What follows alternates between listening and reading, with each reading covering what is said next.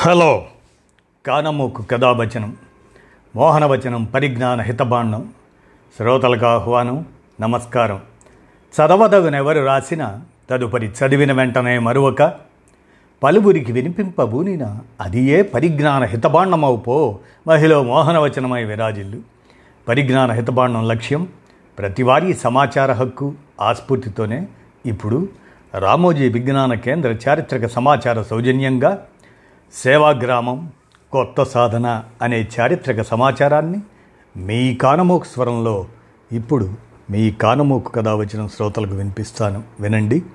సేవాగ్రామం కొత్త సాధన. మహాత్ముని మంత్రపురి అది.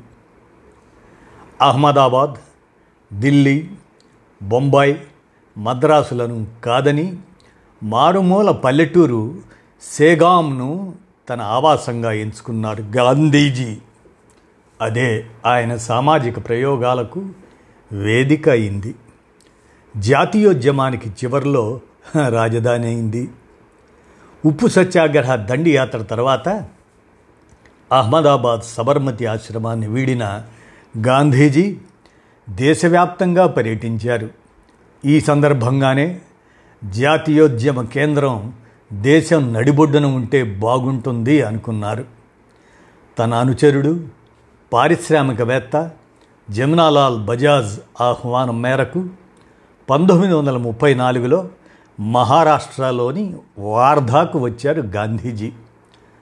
మగన్వాడీలో జమునాలాల్ ఇచ్చిన భవనంలో అఖిల భారత గ్రామీణ పరిశ్రమల సంఘం ఏఐవిఐఏ దానిని ఆరంభించారు.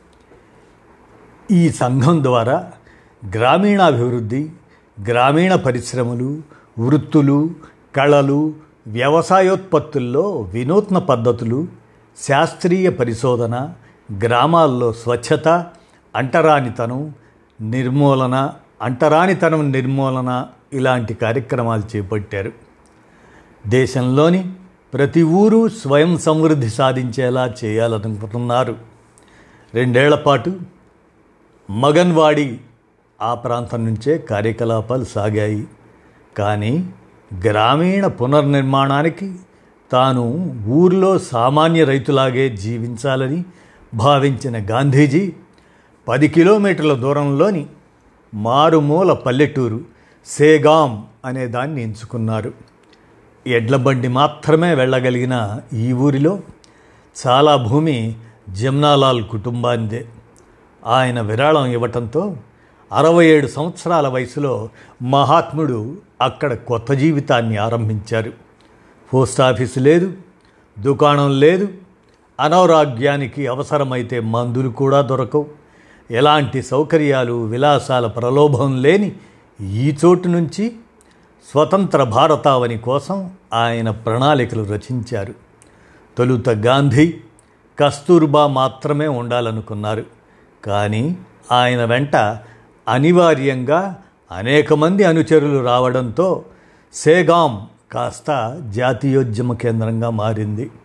సేగాం పేరుతో మహారాష్ట్రలోనే మరో ఊరు కూడా ఉంది. దాంతో గాంధీ పేరిట వచ్చే ఉత్తరాలు వార్ధా నుంచి తీసుకొచ్చేవారు. ఇంకో సేగాంకి వెళ్ళేవి ఆ ఉత్తరాలు. అందుకోసమే దీనికి సేవాగ్రామ్గా వేరు మార్చారు గాంధీజీ. తొలి కుటీరం ఆదినివాస్. దాన్ని నిర్మించేదాకా వెదురు బొంగులతో కట్టిన తాత్కాలిక గుడిసెల్లోనే వారు నివాసం ఉన్నారు. తమ కుటీరాలను కూడా అతి తక్కువ ఖర్చులో ఐదు కిలోమీటర్ల పరిధిలో లభించే సామాగ్రితో స్థానికుల సహకారంతో కట్టాలని గాంధీజీ షరతు పెట్టారు. ఖర్చు ఎట్టి పరిస్థితుల్లోనూ వంద రూపాయలు దాటకూడదు అన్నారు. ఆయన ఓ పర్యటనకు వెళ్ళి వచ్చేసరికల్లా కుటీరం సిద్ధమైంది. కానీ నిర్మాణానికి ఐదు వందల రూపాయలు ఖర్చు అవటంతో ఆయన అసహనం వ్యక్తం చేశారు. జమ్నాలాల్ సర్ది చెప్పటంతో శాంతించారు. సందర్శకులు జాతీయోద్యమ కార్యకర్తల తాకిడి పెరగటంతో ఆదినివాస్ నుంచి మీరాబెన్ కోసం కట్టిన మరో కుటీరంలోకి మారారు. దీన్నే బాపు కుటీరుగా పిలుస్తారు. ఆశ్రమంలోని అన్ని కుటీరాలు పూరిళ్ళే విలాసాలకు దూరంగా ఉన్నవే. మహాత్ముడి కుటీరం సైతం అంతే. ఎలాంటి రక్షణ లేదు భద్రత లేదు. తుపాకులు పట్టుకున్న అంగరక్షకులు లేరు. ఈ స్ఫూర్తితోనే ఘోర గోపరాజు రామచంద్రరావు గారు కూడా పటమట విజయవాడ పటమట్లు అదే విధమైనటువంటి కుటీరాలు ఏర్పాటు చేసి నాస్తిక్ కేంద్రాన్ని అందులో నడిపేవారు. ఇక విషయానికి వస్తే బ్రిటిష్ సామ్రాజ్య శత్రువు నిర్భయంగా నిరాడంబరంగా నీలాకాశం కింద పడుకోవడానికే ఇష్టపడేవారు. ఓ రోజు తనను కలవటానికి వచ్చి రాత్రి అక్కడే ఉండిపోయిన బ్రిటిష్ వైస్రాయ్ లిన్లిత్ గోకు సైతం ఆరు బయటే మంచం వేయించారు. బాపు కుటీర్ నుంచే వ్యక్తిగత సత్యాగ్రహం క్విట్ ఇండియా ఉద్యమాలకు వ్యూహరచన నిర్ణయాలు తీసుకున్నారు.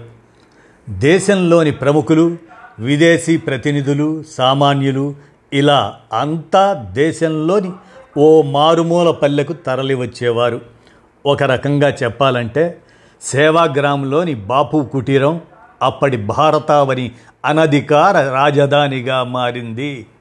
మహాత్ముడి అనుచరులు ఢిల్లీ ఆంగ్లేయ రాజధాని అయితే ఇది లోక్ధాని ప్రజా రాజధాని అనేవారు సేవాగ్రామను.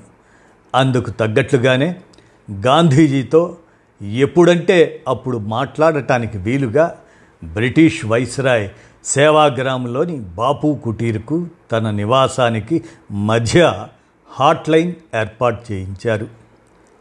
నయీ తాలిం అంటే కొత్త సాధన. తాలిం అంటే సాధన నయీ అంటే కొత్త. ఆ కొత్త సాధన పేరిట కొత్త విద్యా విధానాన్ని గాంధీజీ సేవాగ్రామ్ నుంచే ప్రతిపాదించారు. దానికి సంబంధించిన ప్రయోగాలను సేవాగ్రాములో చేసి చూపించారు. స్వాతంత్రానంతరం భారతావని ఈ విధానాన్ని అనుసరించాలని ఆయన ఆశించారు. జీవితం దాని నుంచి జీవితం కోసం జీవితాంతం నేర్చుకోవటమే నయీ తాలిం మాతృభాష కేంద్రంగా చదువుతో పాటు వృత్తి నైపుణ్యాలు నేర్చుకొని ప్రతి ఒక్కరూ తమ కాళ్ళపై తాము నిలబడేలా చేసేలా దీన్ని రూపొందించారు. బాపు చెప్పినట్లు ఈ మంత్రపురిలో కోరికలు తీరకపోవచ్చు కానీ ప్రతి ఒక్కరి అవసరాలు తీరుతాయి. దేశం అనుసరించకున్నా సేవాగ్రామ్ మాత్రం ఇంకా ఆయన బాటలోనే నడుస్తుంది. పంతొమ్మిది వందల నలభై ఆరులో బెంగాల్లో మత కల్లోలాలని ఆపడానికి బయలుదేరిన ఆయన కోసం సేవాగ్రామ్ ఇంకా నేటికి వేచి చూస్తూనే ఉంది.